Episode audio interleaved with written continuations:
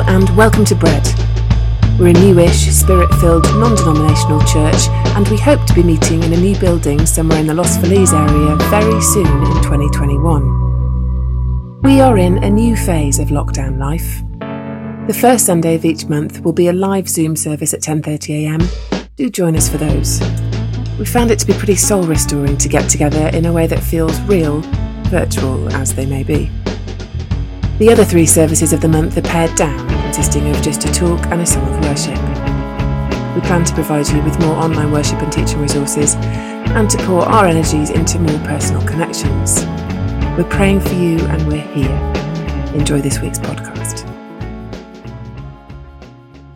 Hey everyone, happy Sunday. My name is Raul and I work for Bread, and I am so glad that you can join us. It is great to have you tuning in from wherever it is that you may be. It is now spring in Los Angeles, and the hills will be green for the next three weeks. The temperature will be 75 and perfect, and the sun will go down much later. Not to mention, things are starting to open up, and today is Palm Sunday. We are one week away from Easter. And if you've got no idea what you're going to do for Easter, if you've got no plans, don't worry, we've got you. We'll be having our first in person gathering since last March. We are putting on an outdoor Easter service at the amphitheater of uh, Silver Lake Community Church. And we will have limited seating, but you can RSVP for that online. We'll be physically distant, taking temperature checks, we'll have hand sanitizer stations, and for everyone, masks will be required. But we'll be singing worship, remember that. We'll have a live teaching with some mediocre jokes spread throughout. Remember that. And all of this will be followed by a picnic at the park. So if you can't make it to the service, please come out to the picnic. We'd love to see you. More details on this will be rolled out on our website. So please be looking out for that in our emails and social media. Over the last several weeks, we've been looking at the antidotes to bad things. Uh, we've looked at greed, individuality, self serving power, racism, hate, and we've framed this to answer the question what is the church for? We've seen that throughout this study, all of these meet their end when the church is being true to itself. And the final bad thing we'll be looking at today is division. Divisions are not necessarily bad things. There are essential divisions that keep us alive, like the division between space and the atmosphere, or the division between land and sea. There are also more practical divisions, like you know the one at Trader Joe's between the line with 14 items or less and the others. Another important one is the division between the worlds of Star Trek and Star Wars. We all know the latter is superior. But divisions are not bad. However, they become bad when what is meant to be unified is divided. And there are two divides that I want to bring to our attention. These divides are not intentional. They were not formed into the created order. They were not part of God's design. These two divisions are not supposed to exist, but the brokenness of our world makes it a part of our reality. It's something we've all experienced. We've all been touched by these divisions in subtle and obvious ways. I call these the Great Divides. The first Great Divide is the one between God and humans. Put simply, it's the divide between heaven and earth. Now, heaven is not a physical place, it is where God's kingdom reigns, where his will is done. And before the fall, heaven and earth were one both under God's rule as one. So heaven and earth are not meant to be divided. And there's a sense of this truth portrayed in our imaginations. We're captivated by fairy tales and science fiction. Um, we dream of worlds colliding, and this is illustrated in the world of Harry Potter. If you've seen Harry Potter, you're familiar with the rules of magic. The wizard world is divided from the real world. However, the magic of the wizard world cannot be contained and it spills over into the real world. In these movies, again and again, we see these two worlds colliding. And in the book of Acts, we see heaven and earth colliding. The great divides are crossed as heavenly power cannot be contained.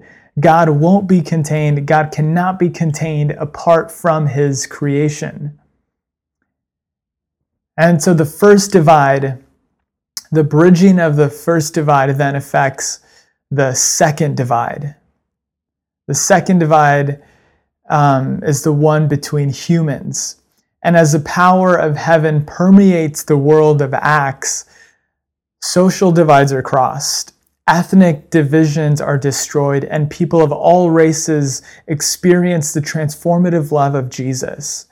Divides on the basis of race or social status, gender or political affiliation, and more are all destroyed as a result of heavenly power spilling over, or as we call it, the outpouring of God's Spirit. And this isn't just for the community in Acts, this is for us today. God's Spirit is still crossing divides to bring people into His family.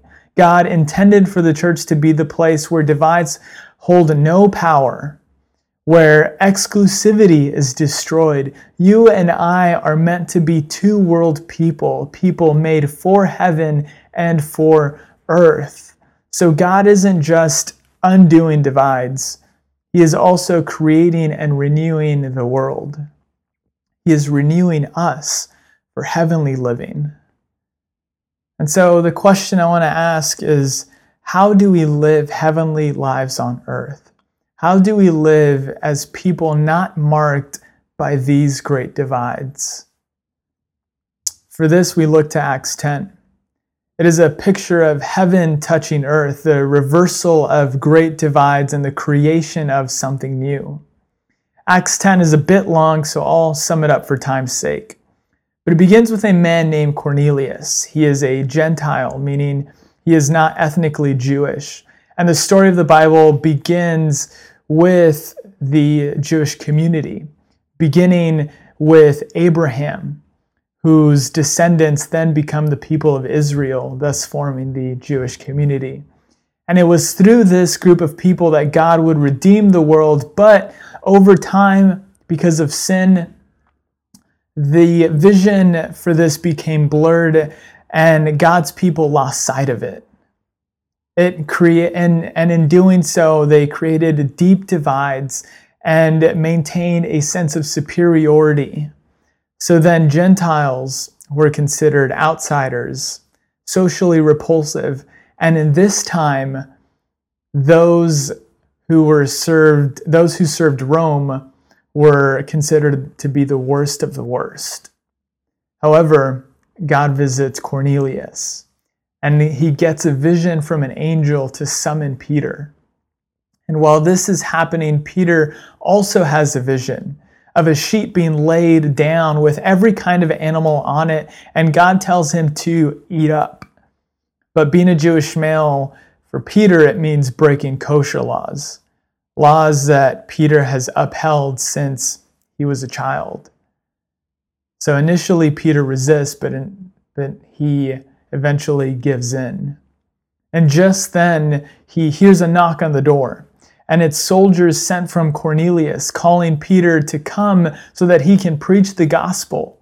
So Peter, unsure, but being obedient to the Spirit, goes with them, keeping in mind the vision that he just had. And this scene takes place as Peter is arriving in Cornelius' house and he finds a huge gathering. It's what would now be considered a super spreader. But here's our passage out of Acts 10. Peter said to them, You are well aware that it is against our law for a Jew to associate with or visit a Gentile. But God has shown me that I should not call anyone impure or unclean. Then Peter began to speak. I now realize how true it is that God does not show favoritism, but accepts from every nation the one who fears him and does what is right.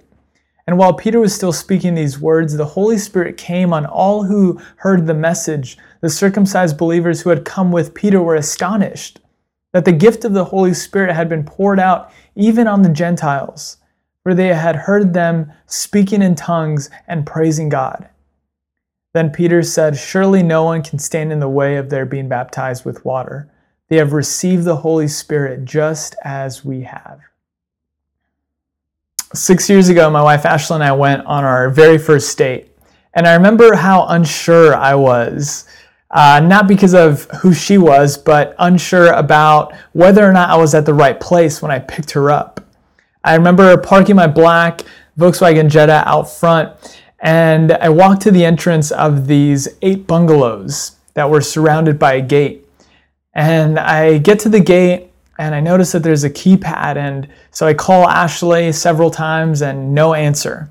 And so I begin to peek over the gate, you know, waiting for someone to come out, you know, and I'm still unsure about whether or not this is even the right place.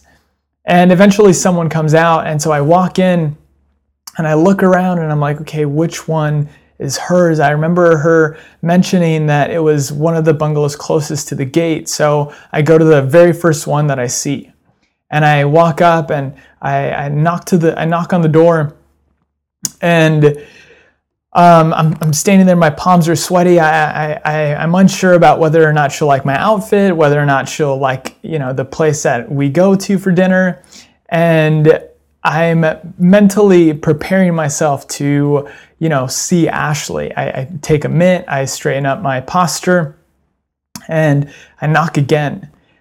And I hear footsteps coming to the door, and I uh, notice out of you know this back room comes this middle-aged man wearing nothing but a muscle shirt and some boxers and i'm unsure about what kind of living situation this is. What, uh, you know, I'm, I'm not sure whether or not this is Ashley's roommate or what. And I, I tell him, hey, I'm looking for Ashley. And he goes, Ashley. And I'm like, yeah, Ashley. And he stares at me, doesn't say a word.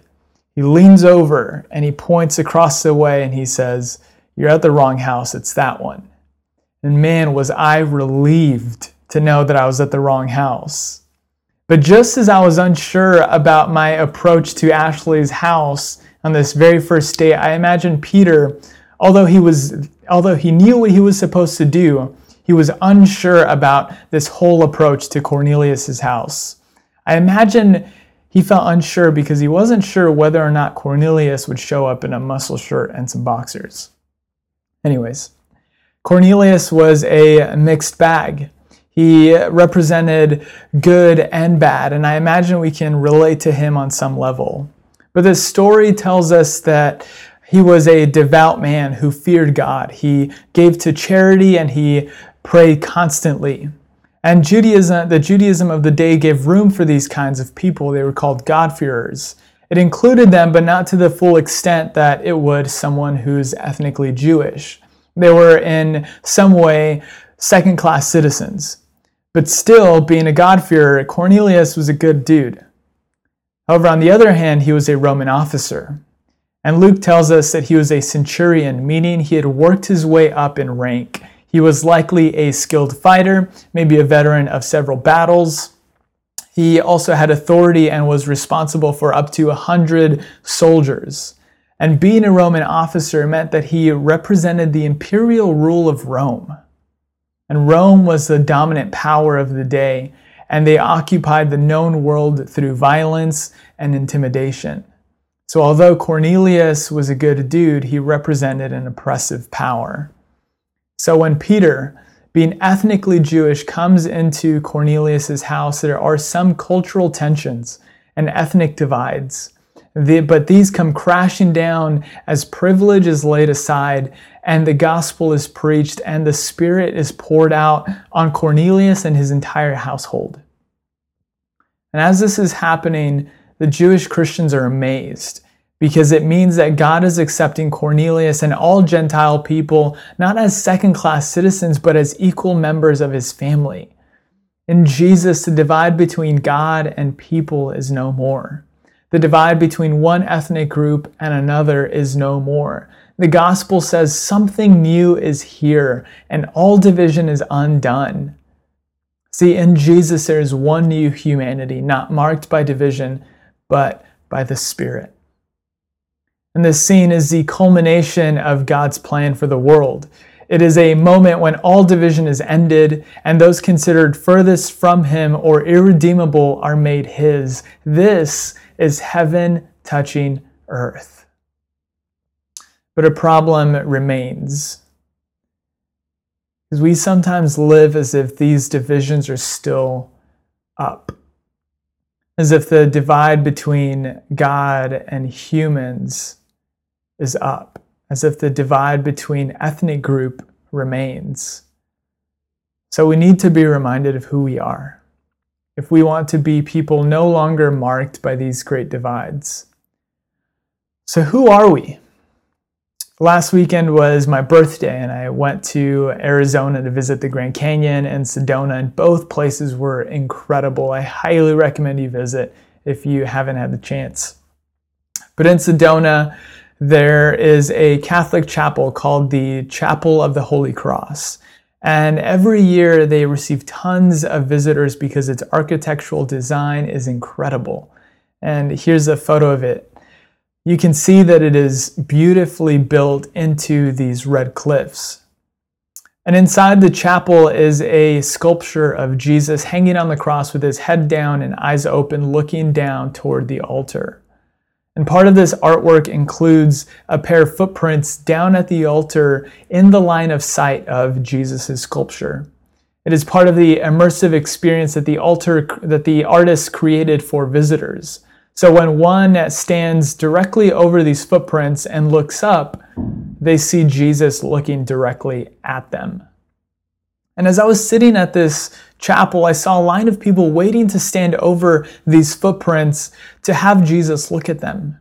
And I was struck by how many people stepped forward, and I couldn't help but think, how does Jesus actually see everyone here? What are our perceptions of God when He sees us? The underlying concern of it all is whether or not God will accept us, whether or not God accepts me.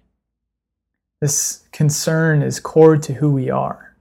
It is deep in our, in our souls. And after Adam and Eve ate of the forbidden fruit, they hid because they were naked. But beneath that, I think, the, I think they were concerned about whether or not God would accept them. It is a concern that we've wrestled with since the beginning.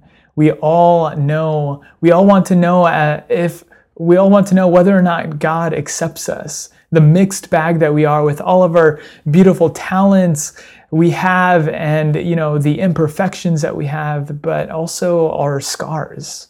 Does God accept me? Does God accept us?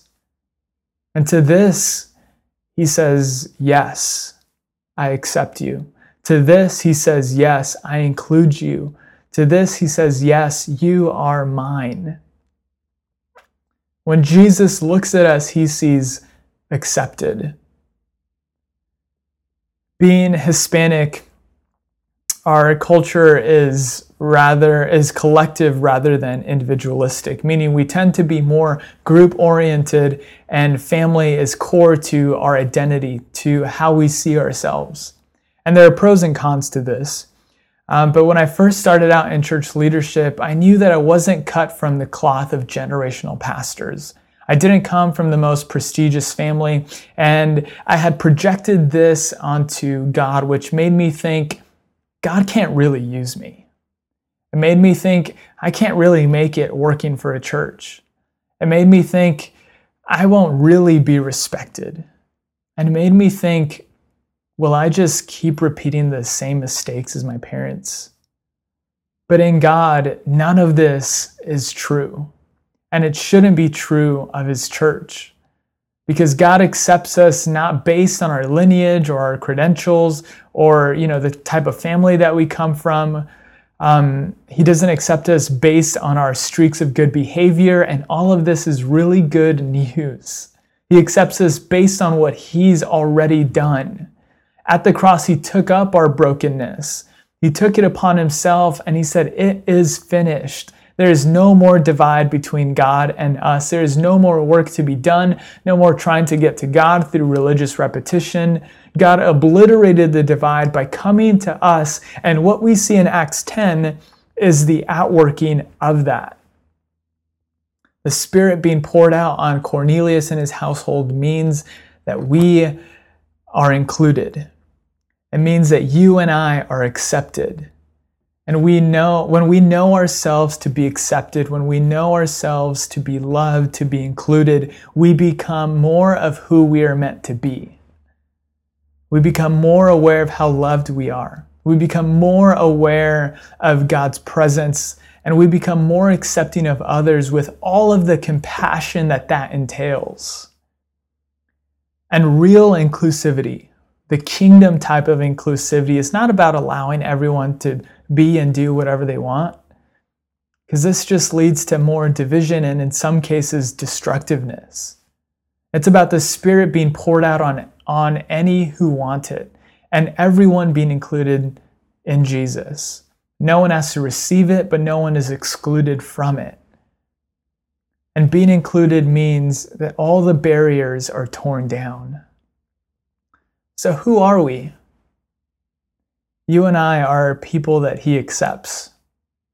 We are people that He wants to fill with His Spirit so that more and more walls can be torn down, so that more and more wide divides can be obliterated. It, but this means that we have to give up our way of dividing people. And we all do this. And I think we do this because it gives us a sense of protection. When we divide people apart, our world feels safe and comfortable. And Jesus calls us to a lot of things, but safety and comfort are far from it. As Christians in the West, we are pretty good at maintaining our safety and comfort by covering it in religiosity. When I was a new Christian, I was asked to share my story in, in church. I had a pretty normal, you know, experience growing up. I was a skateboarder, and from time to time, I would uh, smoke and drink.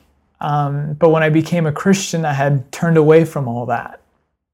Um, so when I was asked to share my story, I invited one of my friends that I had, you know, engaged in this kind of behavior with to come along and to hear me. And graciously, he agreed and he came along.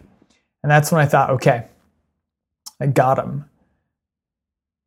And so the service had begun, and soon it was time for me to share. And as I did, I talked about the bad behaviors that I had turned away from. But as I did, I was subtly directing my anger and my blame towards my friend. I had blamed it all on him. And in doing so, I was creating a divide. And I was saying, I am not like you. I'm different than you. And it goes without saying, you know, this strained our relationship and we didn't talk for several years. But in my effort to protect my new self, to protect the, my new environment, the new world that I was in, I created a divide that said, You are different than me. You are excluded. But what I was really doing was excluding myself from who the Spirit wanted, wanted me to be in the life of my friend.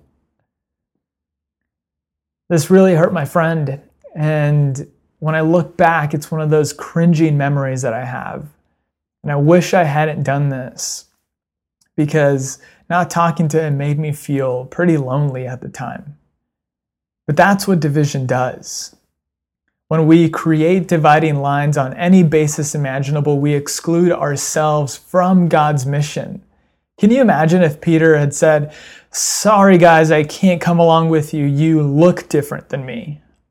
Or if he had said, Sorry, guys, I can't come along. We have different political views. Imagine what would have been lost.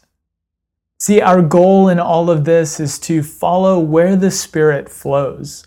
There may be some divides we're meant to cross immediately, some that we're meant to wait on. Other divides that are non-negotiable, the gospel itself demands that we that they be torn down. But whatever the case may be, we want to be people who keep in step with the Spirit. We don't want to lag too far behind. We don't want to run ahead because we don't want to miss what the Spirit is doing in the present. And what we've learned from Dr. Brenda Salter McNeil is that God calls each of us to a specific task, and our energy is best used when we're doing what the Spirit is calling us to do. So it's important for each of us to ask what divides am I building up? And which ones am I called to tear down? I know this could feel intimidating and overwhelming. I know it can make us feel small in light of how grand the problem may be. And this is why we need the Spirit, because we're not meant to do this in our own ability. And again, following the Spirit may not feel comfortable or safe, but I know that it is the best place to be. From Peter's perspective, I imagine three things that he felt following the Spirit that we may also feel in our lives. I imagine the first thing he felt was how backwards this is. Peter was asked to break kosher laws. These are laws that he had abided by since his youth, since a child. And I imagine this didn't make any sense to him. How backwards it was that that that suddenly, you know, he's asked to be do to he's asked to do something completely different that runs against what he's been conditioned to believe. And so following the Spirit may often feel backwards. Another thing I imagine Peter felt was how unfamiliar this was. Peter was asked to walk with the with his oppressors. He was asked to go along with the men that were sent for him. Now remember, these were Romans, these were the enemy of his people. And he wasn't sure where exactly Cornelius lived. He felt unsure about the whole thing. And following the Spirit at times will feel unfamiliar. Like we're not sure where we're going. Like we're unsure about the people that we're with. And the last thing I imagine Peter felt was how vulnerable this all was. As Peter enters the home of Cornelius, he is going into the house of somebody who has been known to, somebody whose rule and presence is um, intimidating, um, somebody who is in power, somebody who um, whose reputation would have marred Peter's.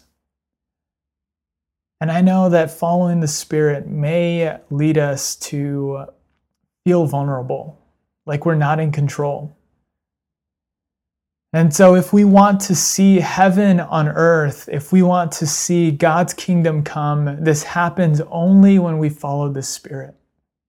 It is how we live heavenly lives on earth by following the Spirit. And so let us not be afraid of following the Spirit.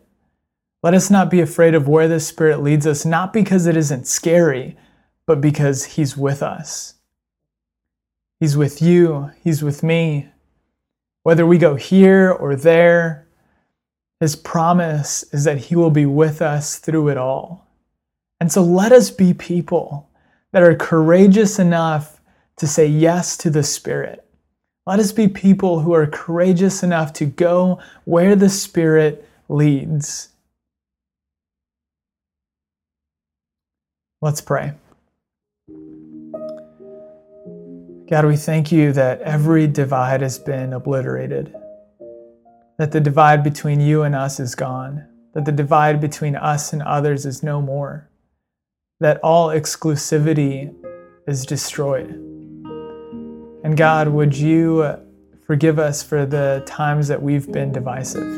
Would you forgive us for the moments that we've been uh, exclusive? We're sorry for how we've forgotten that every wall has been torn down. And would you help us to be people who know we are loved, who know are accepted, who know um, that we're called to tear down divisions God, we want to see your kingdom come. We want to see your spirit pour out in our lives, in the lives of our loved ones, in our neighborhoods. And God, we are aware of how scary this can be. We are aware of how immense this can feel. And so, Lord, would you remind us of your presence?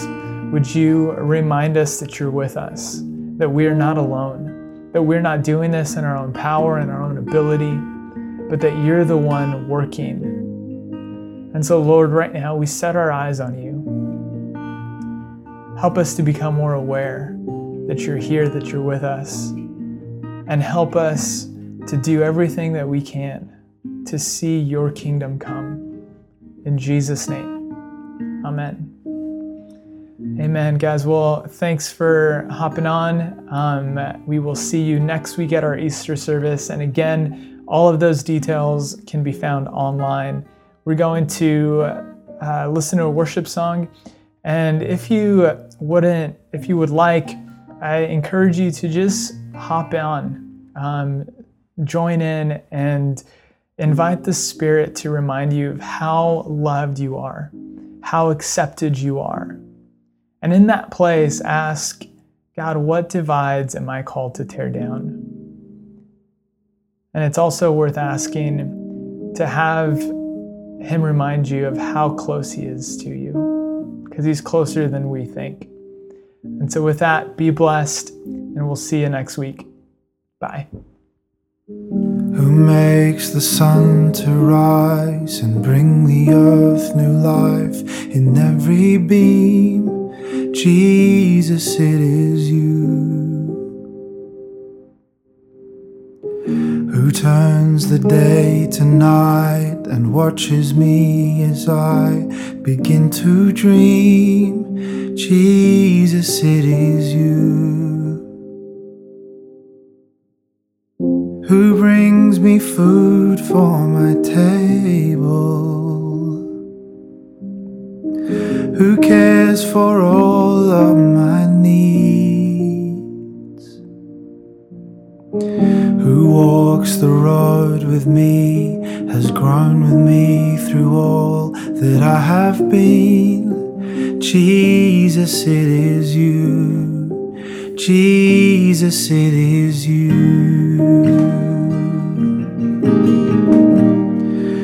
So I lift my hands and I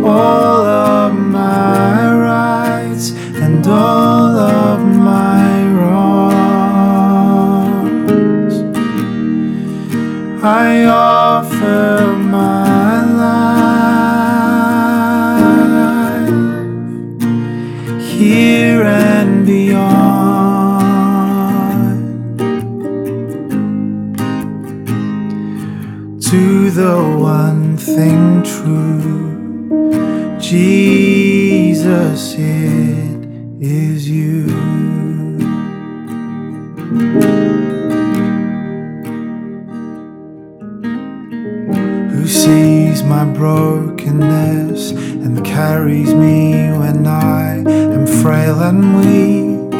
Jesus, it is you who tells the storm to rest when I am overwhelmed and cannot speak. Jesus, it is you who my guilt on his shoulders, who holds my heart in his hands, who takes my thoughts and fears and hangs them on the arms of Calvary. Jesus, it is you. Jesus, it is you.